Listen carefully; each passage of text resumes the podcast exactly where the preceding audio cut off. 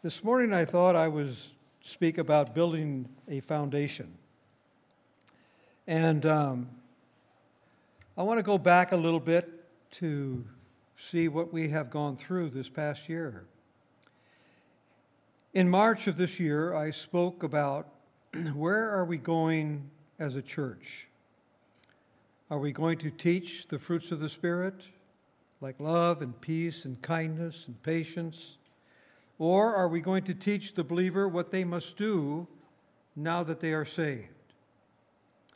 Now, we know that our destiny as a church is all about whether we're capable of loving others or is God preparing us to love others? It's all about living authentic Christian lives and learning to trust Jesus Christ as life. In April, I focused on forgiveness and the mixed messages that there is in the Christian church. And we covered 1 John 1 9. See if I can bring that up on the screen. Um, all right, it's up. Um, and here, here's what the mixed message is today there are a lot of Christian churches who believe that you must confess your sin in order for God to forgive them. Now, if you don't confess them, then they remain unforgiven. And um, I had a, a, a beautiful and wonderful Christian wife who grew up as a Christian and she grew up believing that if you didn't if you if you had any sin left unconfessed, that you perhaps would not make it to heaven. And so there's a lot of mixed confusion about this confession thing. And in April, I covered that about 1 John 1 9. If we confess our sins, he is faithful and righteous to forgive us our sins and to cleanse us from all unrighteousness. But we found that in understanding this text, it's important to understand who John is talking to because it's really important. You see, this text is the only text in the New Testament that talks about confessing your sin. And why would this be the only text in the New Testament? Well, we find out that in 1 John 1 8, the Bible says this If we say that we have no sin, we are deceiving ourselves, and the truth is not in us. And so when John was preaching, there was a group of people called the Gnostics. And they had this belief that Jesus Christ did not have a physical body and that they had never sinned. Never in their life did they sin. And so John is simply saying to them if we say that we have no sin, we are deceiving ourselves and the truth is not in you. And he says, What you need to do, you need to confess your sins. And he is faithful and righteous. And if you confess your sins, he will cleanse you from all unrighteousness. Now, we know that the first step in salvation is for an individual to confess that he is a sinner. And once he confesses himself as a sinner, then, then he opens his, his heart and, and mind up for salvation. But this message in 1 John 1 9 has nothing to do with the Christian. It is for the unbelievers. It was directly presented to the Gnostics where Hebrews, in Hebrews 10:14, it says here for the Christian, for by this one offering he has perfected for all times those who are sanctified. Now, sometimes we read a text and we don't fully grasp it. We just read it, sounds good, and okay, so here we read it and it says, Oh, we are perfected for all times. Well, do we really believe that? Do you really believe that you are perfected forever. When you accepted Jesus Christ as your Savior, the Bible says that He has perfected you for all time. Now, it doesn't mean that you feel that you're perfect. That's not what the Bible is saying. The Bible is simply declaring what you are because you've accepted Jesus Christ as your personal Savior. And so in April, we began our laying out the foundation for the exchange life in Christ. And in Colossians 2, it says here, For in him all the fullness of the deity dwells in bodily form, and in him you have been made complete, and he is head over all rule and authority. Now, here the Bible proclaims, because you are a Christian, that you are complete. Once again, it's not saying that you will feel complete, it's just the Bible is telling you you are complete. Now, in 2 Peter, we get a, a another uh, direction from it says, Seeing that his divine power has granted to us everything pertaining to life and godliness through the true knowledge of him who called us by his own glory and excellence. And then in verse 4, it says, For by these he has granted us his precious and magnificent promises, so that by them you may become partakers of the divine nature. Now, here again, it's easy just to read the text and not really focus on what it's saying. The Bible is simply telling us that he has perfected us for all times simply because we made a decision. We asked Christ to come into our life, and He has perfected us for all times. And then He says we are complete. And then He says we are partakers of His divine nature. So, what really pleases God is that you believe Him. And that is very difficult in this life of ours, is just to believe what God says is true. And so it says here in Hebrews, uh, Hebrews 11 6. And here the Bible says, And without faith it is impossible to please him. For he who comes to God must believe that he is, and that he is the rewarder of those who seek him. So the Bible tells us without faith, faith is believing. Without believing God, it is impossible to please God. Now, in May, we continued our study of the exchange life in Christ, and we talked about being sealed by the Holy Spirit. Um, and here it is. In him you also, after listening to the message of truth, the gospel of your salvation, having also believed that you were sealed in him with the Holy Spirit of promise. Now, do we really believe, again, do we really believe that we are sealed forever? That God, when we accepted Jesus Christ as our personal Savior, God sealed us through the Holy Spirit. And so that you and I can walk around in this world knowing exactly our destination, knowing where we're going, and having the freedom to live an authentic Christian life. Because God wants us to live who we are. Every one of us are different. We have different personalities. We are unique, and God wants to work through us and our unique personality. So, in 14, it says, In him you also, after listening to the truth, uh, the, the, the message of truth, the gospel of your salvation, having also believed, you were sealed with him who is given us as a pledge of our inheritance with a view of the redemption of God's own possession to the praise of his glory. So here we are, we're sealed, and then God, he pledges to us our inheritance. Well, what is our inheritance? The Bible says that we receive the gift of eternal life. Our inheritance is our eternal life. Our reward for accepting Christ as our personal Savior is eternal life.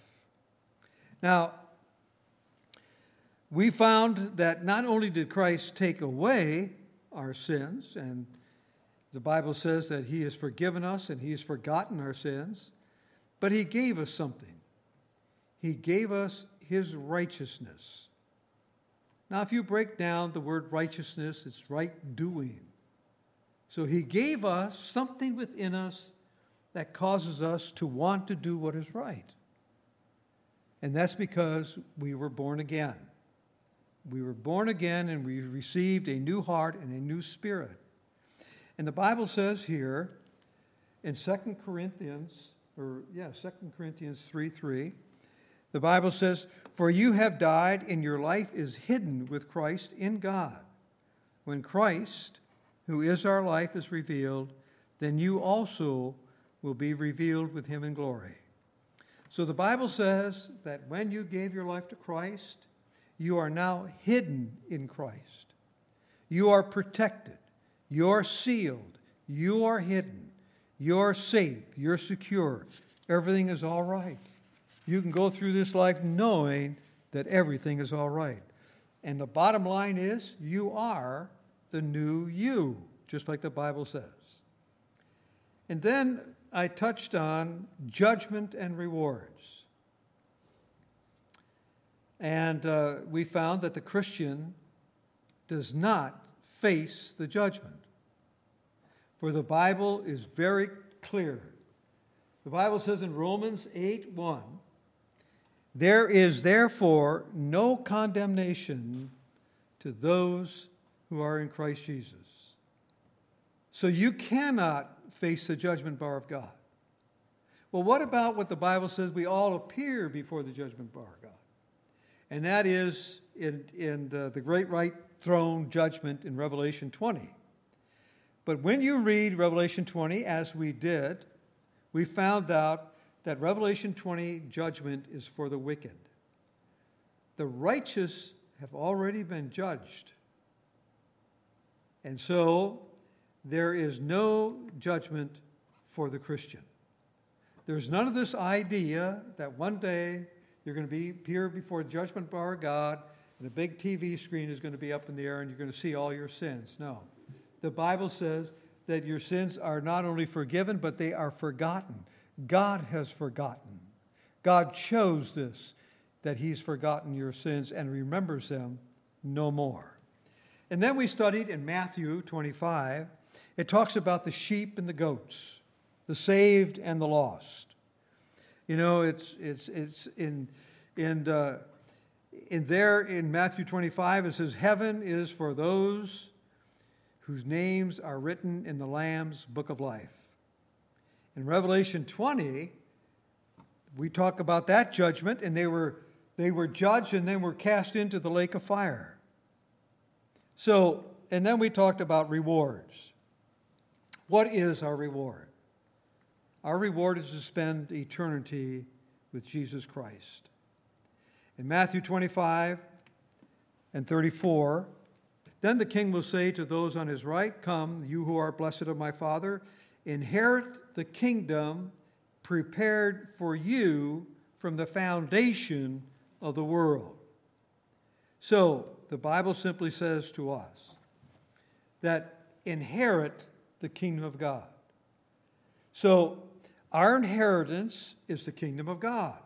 Our reward is the kingdom of God we have a parable in Matthew 20, and um, sometimes we refer to these par- parables and we, we can't use a parable to prove a doctrine. This is a mistake that the Christians have made through the years. We do not prove anything from a parable, but we try to look what the lesson teaches us in a parable. And here, for those of you that can remember, it was the, the vineyard and this man hiring workers to work in the vineyard. And he hired some in the early morning, mid morning, and then he hired some in the afternoon, and then the mid afternoon, and then he hired some an hour uh, before he was going to even pay everybody, and he paid everybody the same. And so, this idea that has come into the Christian church that we're going to be rewarded for our works, you'll not find that in the Bible. you'll only find, find that the Bible says that we will receive a reward. It's not plural, that we're going to receive rewards. It's singular, and it says that we will receive a reward. And what is our reward? It is our inheritance. What is our inheritance? It's the gift of eternal life with Jesus Christ. And we will all be paid the same. We'll all enjoy eternal life. Not, there's not going to be one that has a bigger mansion or anything like that. It's nice to sometimes if you're if you're really an outgoing person and you're a worker and you do all these good things, okay, it's it's nice to think that maybe you're going to get something extra special. But that's not what the Bible says. The Bible says that if you confess Jesus Christ as your personal Savior, you will receive your inheritance. You will receive your reward, which is spending eternity with Jesus Christ. Now, that makes a lot more sense, doesn't it? Than to think that we're going to get cash re- rewards for doing good things. No. A lady came up to me one time when I was an evangelist, and she said to me, Oh, just think of all the crowns you're going to have in your, uh, uh, all the jewels you're going to have in your crowns. I says, Ma'am, I'm not going to have any more than you. Not any more than you. We're all going to get paid the same. And I said, It's just an honor and a privilege to do anything for the Lord. And it's really Christ working in us anyway. It's nothing we're doing, it's Christ working in us. And then in June, we learned about God's will. God has given us everything to pertaining to life and godliness. Wow, that's amazing. He has given us everything that we need for life. And then, you know, we think about sometimes you, uh, I can remember when, uh, when Judy and I, we, we would go to some meetings and somebody would give a testimony. And Judy was raised, uh, born and raised a Christian, and she was as good as a person can be, I guess. But she had a, a, wonderful and beautiful heart, and she would listen to people who get up and said, "Oh, they were on drugs and and everything, and then they met the Lord and everything, and then everything changed, and and they were so excited about it." And and Judy used to say to me, Oh, sometimes I wish I would have taken drugs and then found the Lord so I could be that excited. I said, No. I said, You don't want to wish that. I said, That might sound good. I says, And it does, and it is good. But I says, That person lives with a lot throughout their life. You know, all of us have scars, but some of us have deeper scars than others. Um, but we all appreciate together what God has done for us. Now, in, when we talk about God's will and that God has given us everything, He asks us of two things, though. He asks the believer of only two things. He says to us, Do not conform to the patterns of this world. Well, what are the patterns of this world? What does that mean? Well, in some translations, it says the schemes of the world. Well, what does that really mean, you know? What does all that talk about? Well, they say it's the philosophy of life. Well, what really is the bottom line of our philosophy of life? Now, those of you that have children and grandchildren, you see a little bit about the philosophy of life. When children are little, it's all about them. And it's about nobody else but them. They want their needs met, and that's the way we grow up. In the philosophy of this world is putting ourselves first. And that's where the problem comes. Um, one of the things that I have learned to enjoy about wild, wonderful West Virginia, I'd never lived in a farming community before, quite like this one anyway. And I know that when something happens to somebody, Like I got a call one time and they said, Gary, could you come down and help us? I said, What happened? And he said, So and so got his arm caught in a, in a baler. And um, I said, Yeah, I'll be right there. And so we, it took all of his flesh off of his arm, and they had a, a, a helicopter came and, t- and took him to uh, Morgantown. And um, so everybody pitched in, finished everything, made sure his crops were in, made sure everything was right. Um, and it was it's just a good thing that we dropped whatever what we were doing, and that was the priority at that moment. Um, and so I think that those of you that have been brought up maybe in a different era, era and brought up in a farming community, um, that's part of your life. But that's not part of a life in the city. I can tell you that. Everybody's on their own in the city. But it's, part, it's just part and parcel of life. Well, we're so used to putting ourselves first. And I find myself doing that too. We find ourselves putting ourselves first. And so we can, we can neglect a lot of things, and I'm not trying to put a guilt trip on anybody, but we can neglect a lot of things just to make sure that everything we're looking after ourselves. And this is not what Christ intended for us to do. When he lives his life in us and through us, it's a process that our, we begin to change. Our minds begin to change and they work differently. And now it's not so much, I mean, it, it probably will never leave us uh, completely, but now it's, it's putting other people before us. Uh, and that's not easy to do. It's, it hasn't been easy for me. I have to confess. I try and everything, and the more I try, the harder it gets. And so finally, I came to the place and I said, Lord, I'm, I'm tired of trying. You, you promised me that you would work through me. And so I've given you my consent. I've given you permission. I want you to do it. So if you do it, I would appreciate it very much. And so it's been a process. And that's the way it is. The second thing that God asks us to do is be transformed by the renewing of your mind. Now, what does that mean? A lot of people think that means, okay, studying the Bible, having quiet time, having prayer, and all sort going to church and all sorts of these things like that. That is not what it means. I don't know why we, we want to make it that, but that's not what it means. Be transformed by the renewing of your mind. It is seeing your life as God has described it. It's believing God, what He says about you is true. Is God says that you are His child. Well, do you really believe that you are His child?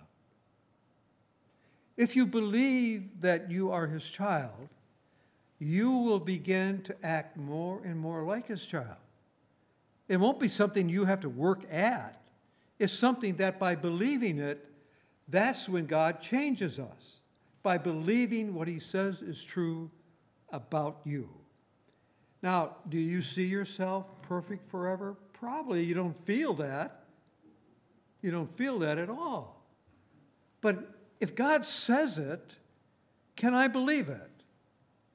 Or do I have to examine myself, as some people teach, do I have to examine myself to see whether I'm in a relationship with God or not? So the whole thing is, uh, I can remember uh, my younger brother, he told me one time he was in Wisconsin and he was a carpet salesman. He was up in northern Wisconsin, got caught in a blizzard, and um, he had to stay, I think it was three nights in a motel up there. and he watched, he was watching TV, and lo and behold, Jim and Tammy Bakker came on the screen. And um, he was not a religious person at all, and so he was watching it, watching it that. And at that time, Jim Bakker used to say to the people that if you would put your hand on the screen of the TV, he would pray for your salvation. And so my brother He was going through a lot at that time. He was going through a divorce. He just, his life was just shattered. And so in that hotel room, he went up and he placed his hand on the TV and asked Christ to come into his life. Now, I don't know that he really understood what he was doing at that time. I can remember telling him that what you did was perfectly okay and it was a wonderful act of your heart. And he did something to you. And I told him, I said, that's why you have a good heart. You're a good brother. You're a good, you have a good heart. You don't always do good things, but you're a good heart. You have a good heart. And the reason that you don't always do good things is simply because you don't understand the process that took place when you opened your life to Christ. You just went through something that you didn't really understand. And what happened is, God did that surgery that you've heard me talk about so many times. He opened you up, He took out that heart of stone, and gave you a new heart. It gave you a new heart. And that's what happens to all of us. So, being transformed by the renewing of your mind means to renew what God says about you that is true. And you are complete in Christ, you are perfect forever. The sin issue is all over. Your sins are not held against you. It doesn't mean that now you have a license to sin. That's, that's just craziness talk. That's what an unbeliever would say. The idea that he does not hold your sins against you is because he lives in you. He lives in you. And he's the one that changes you. You don't change yourself by doing whatever you think you have to do. It doesn't work that way. And so, if you believe it, you'll develop an attitude of rejoicing and giving thanks to God in almost everything. It takes a while to get there because how do, as, as, some of us, Larry and Cindy and I, how do you thank God for losing your spouse? I mean, you, you don't. I mean, it, it's very difficult to do some of those things. But God says that we, He wants us to believe that all things will work for good, even the death of a loved one. And so it's this believing. And once we believe it, even though we're, our, our, our flesh is going to, it's like I was telling Larry and Cindy that this year, after six years of losing Judy, this year has been the toughest time at this particular time of the year. I thought it was going to get easier every year. And it was up until this year. So I don't know what the deal is. I don't understand it. But I do know one thing that I do know that I have Christ living in me. And he says to me, Gary, no matter how, what you're going through right now, all things work for good because you love me. Now, do you believe me? I say, Yes, Lord, but I, I, I'm feeling craziness. And he says, I understand, but I want you to believe me. And so we also looked at uh, justification. We looked at law and grace. We looked at what Paul said, and then the difference in what James said. James, I mean, Paul says that uh, we are justified by faith. James says, no way we are justified by works. And so we looked up a couple of texts and see if I can. Oh, here it is. James 2:21. Was not Abraham our father justified by works? So there it says it very plainly. He says, Was not Abraham our father justified by works when he offered up Isaac his son on the altar? And then notice what he says in uh, James 2:25. In the same way, was not Rahab the harlot also justified by works when she received the messengers and sent them out by another way? Now, people take this text and they try to work in the combination of we're saved by grace and then we're saved by works. Works is an evidence that you were saved by grace. And they play this kind of uh, a game of basketball there for they juggle one thing and then the other. But here are the questions that we need to look at. Abraham was justified by works. That's what the Bible says. Well, when was he justified by works? Well, when he offered up Isaac. Well, how many times did he offer up Isaac? Just once. And then Rahab, the prostitute, was justified by works. Well, when was she justified by works? When she opened the door for the spies. Now, how many times did she open the door for the spies? Once, only one time. James is not referring to a lifelong record of works. He's talking about faith in God's message. When you hear it, when you know that God, like God spoke to Rahab, God spoke to Abraham, and they obeyed, they did what God asked them to do. And James is simply saying, You can tell me all about your faith, but if you don't follow through with it, it's nothing but dead faith. It's dead works. Ephesians 2 10, it says, For we are his workmanship, created in Christ Jesus to do good works. You don't have to muster up good works. That's part of being a Christian. That's part of having Christ living in you. Christ will do the good works in you and through you. And then in July, we spoke about the new covenant in Hebrews 8. Completely different from the old. It's a better covenant, the Bible says. Well, what makes it a better covenant? What makes it a better covenant than the old? It's the idea that God will give the believer a new desire. You see, in the Old Testament, Christ did not live in them. The apostles didn't have what we have today. Yes, they had Christ, they lived with him, they, they saw his miracles, they did everything. We are much more fortunate than the apostles. They did not understand, or could they, about Christ living in an individual. They had Christ alongside of them, Christ was with them. Christ is in us. He is in us. And that's the big difference.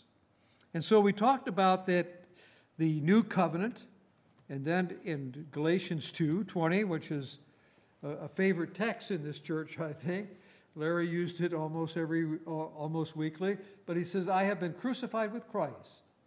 And it is no longer I who live, but Christ lives in me. And the life which I now live in the flesh, I live by faith in the Son of God, who loved me and gave himself for me. Christ living in you. We've come to understand that God changes our, our have tos into our want tos. This is what Christ does on the inside. He's the one that changes us. Now, if we believe that we are united with Christ, as the Bible says, if we really believe it, then we'll have no problem. We'll act like it. We'll act like we believe it. In August, we talked about reconciliation. How the barrier, the barrier is sin, between God and man has been taken away. The only thing that keeps any man from eternal life is his refusal to accept the salvation that God offers. That's the only way a person can be lost. We looked at the Sermon on the Mount. We looked at the Lord's Prayer. And we found something different in that.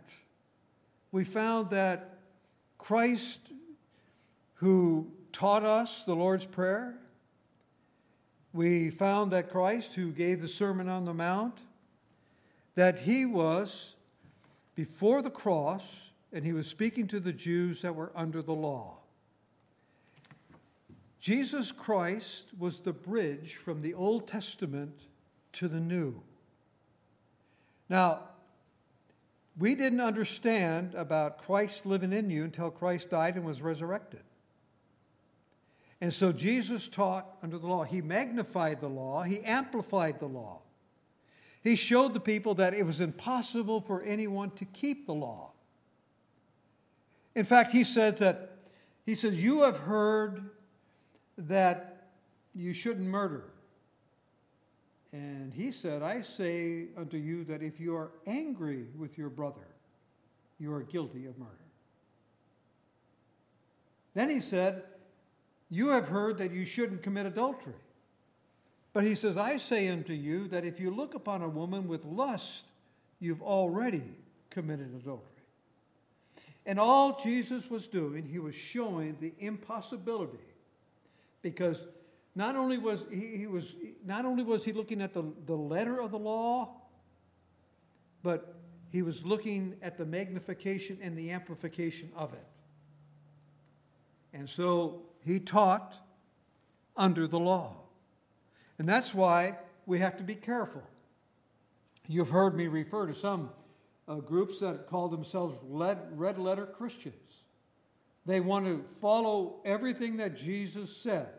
They, they're interested in what Paul said, but they want to follow everything that Jesus said, and that's very dangerous because Jesus says that if your right eye, if it uh, affects you, pluck it out. If your right hand, cut it off. Well, we don't go cutting off body parts or anything else like that. And then you've heard me say that many times that it's not what Jesus said, is what Jesus meant when he said what. And he meant every word of the Sermon on the Mount and the Lord's Prayer. He meant every word of it. He just magnified it and showed us and showed the Jewish people that they were facing, they were barking up the wrong trail by trying to keep the law. And so we found out that the cross is a dividing line of human history. Everything in the old has passed away. And we are different. We are different. We have an advantage of what they had in the Old Testament because we have a new heart, we have a new spirit, we have a new nature, and we have been transferred into Christ. And Christ now lives in us and exposes, expresses himself through us. It's about God's desire being imprinted on our hearts and our minds. It's about knowing that the Holy Spirit seals us. It's about our obedience coming from God working in us. And so in September, we went into the comfort and tribulation, and God's disciplining the believer. Now, there is a belief out here that when things go wrong in your life, that you're doing something wrong in your life. It was the same thing when you go into the book of Job. His three friends were trying to convince him of the same thing that things were happening to him because he wasn't doing things right. And so we have a tendency to believe when bad things happen that God is disciplining us, and um, that is not true. That is not true at all. God knows your heart, and you can believe one thing God is 100% behind you. You are his child, and he will never leave you nor forsake you. He is with you no matter what you're going through. We found that the word discipline comes from the same root word disciple. And remember, Discipline is not God's reaction to sin. Never think that or believe that. God's discipline is always about recreating us into His image. And how does He do this? He does it by guiding us, He does this by correcting us. He does this by maturing us. This is how God deals with his people, with his family, with his children. We are being conformed into his son's image. Now, this could not happen if we were somehow magically ejected from difficult circumstances. No, the rain falls on the just and the unjust. Just because you're a Christian doesn't mean that you're not going to face issues and problems and all sorts of things. But because you are a Christian, you believe that I have a God who loves me and will take me through this and we'll go through it together. And so we're called to trust God for our past, past, present, and our future. Paul said something unusual. He says that my power is made perfect in weakness. Have you ever felt there's certain parts of you that are kind of weak? You know, uh, I was complaining to somebody yesterday. I said, You know, I said, I don't know what's wrong with me. I says, I'm having a harder time with the food issue than I've ever had in my life. So sometimes we have weaknesses. And Paul says this My power is made perfect in weaknesses. Now, how does that work? Well, if we have a weakness and we can't seem to do anything about it, our first reaction is go to God and say, God, there's nothing, I, am I'm, I'm, uh, I'm a mess. I, I, I'm trying, but it doesn't seem like, and God is saying, well, quit trying and let's talk over the problem and trust me that I will get you through it. And then Paul says this he says that not only, he says, am I weak, he says, for when I am weak, then I am strong.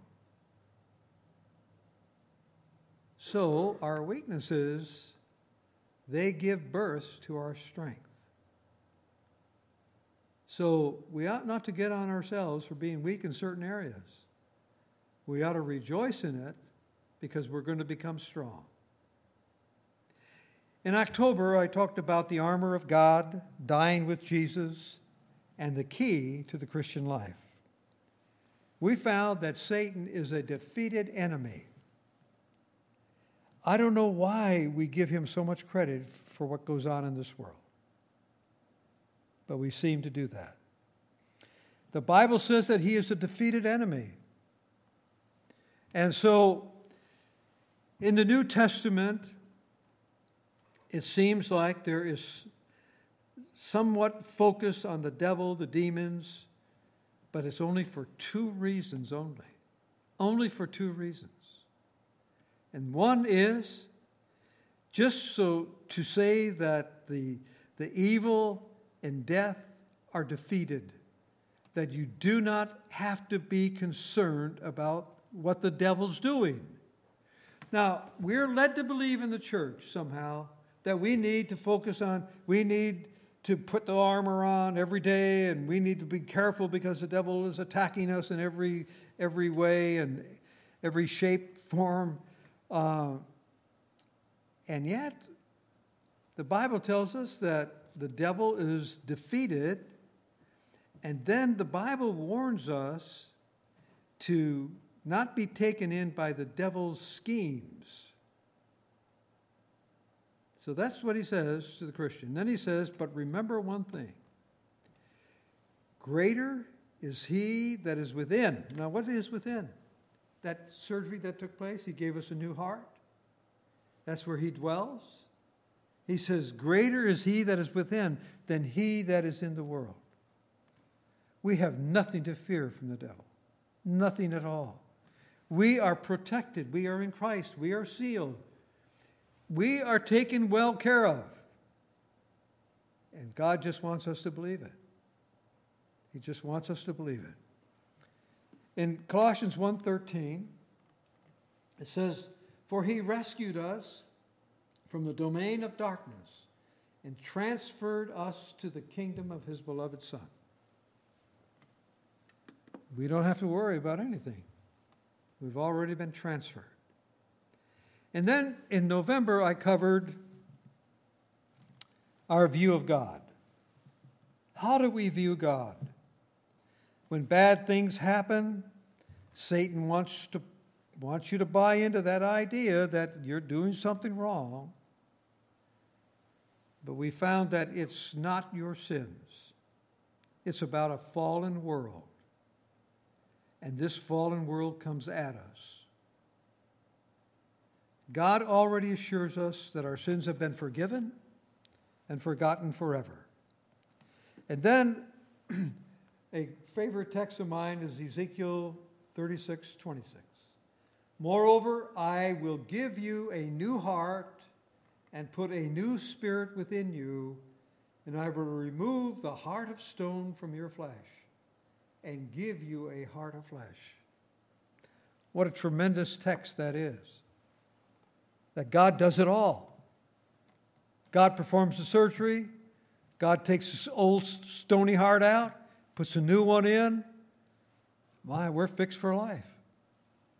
We're fixed for life.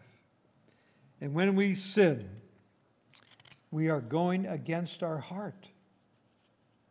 That's why, to a born again believer, yes, you can sin, and we do, but there's no joy in it anymore.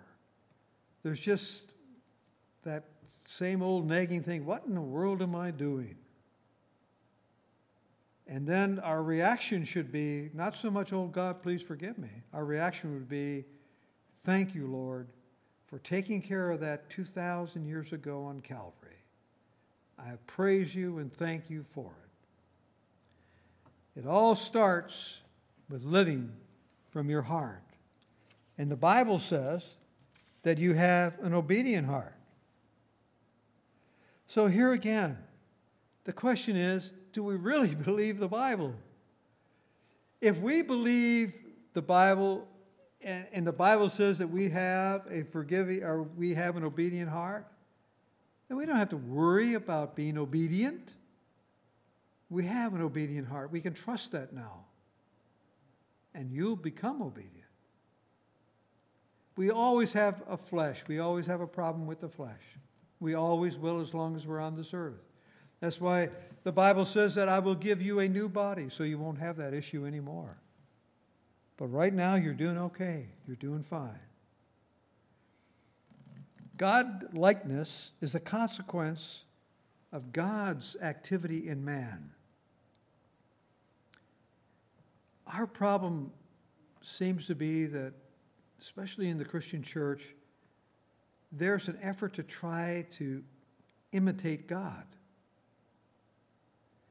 And those that try it, and I've tried it, so I'm, I'm one of those that have tried it, we found out that it, it, it doesn't work. And too many people give up on religion because of that. They say, I try year after year, nothing changes, I'm the same, uh, nothing, and it goes on and on. And so they say, well, I don't get it. I, I, I don't understand. I guess maybe God isn't working in me, or what is it? It's the idea that we're not believing Him, we're not trusting Him. And once we do that, we'll see a change. It is only the Spirit of God acting within you that can enable you to even behave. The bottom line it takes God to be man. That is, as God intended man to be. God created man to be inhabited by God and for God. What a beautiful truth that is. I used to say uh, that there's, there's a vacuum, there's an emptiness within every individual who's ever been born. And at that time, I didn't understand that God created man to be inhabited. He created him to be inhabited. And He created him to be inhabited by the Holy Spirit, Christ living in you through the Holy Spirit, inhabited by God, for God. Well, 2019 is just right before us. And January, we will inform the community of who we are through this postcard. And we need to be praying and believing that God will not only open our church and our hearts, but to those who are finding and seeking and looking for Jesus Christ as an answer, that we can help them with a relationship with them, show them how much God really loves them and how they have nothing to fear if they'll just trust God. And we have nothing to fear as long as we trust God. Shall we pray? Our Heavenly Father, we are so thankful for the blessings that you have given to us. We're thankful for your word that gives us all these assurances that we are okay and that we are safe and that we are sealed and that you have left us here and you have given us the great privilege of living out the Christian life. And I just pray that you will bless this church and bless this community. I pray as these postcards go out, I pray that when it comes into the homes that there'll be people who are looking and searching. And I pray that, that they will find they will find you, and I hope that you can use us to help them do that. And that you could use us to, to reflect what it is to have Christ living in a person. And we are so thankful for what you are doing and what you will do, not only for our church, but for each one of us. We praise you and we thank you for your love and your commitment that you have made to us. You have told us that if we trust you, that we have an inheritance. You pledge that we already have it. So help us to believe it and help us to look forward to it, to spend eternity with you.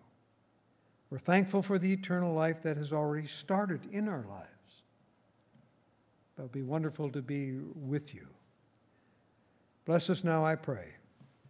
Meet the needs that each one of us have. Bless all of the members of the fellowship. We love you, Lord. We love you because of you have loved us first. And you have proven that over and over again. We thank you for your word that we can rest and trust that everything you said is true. So bless us to this end.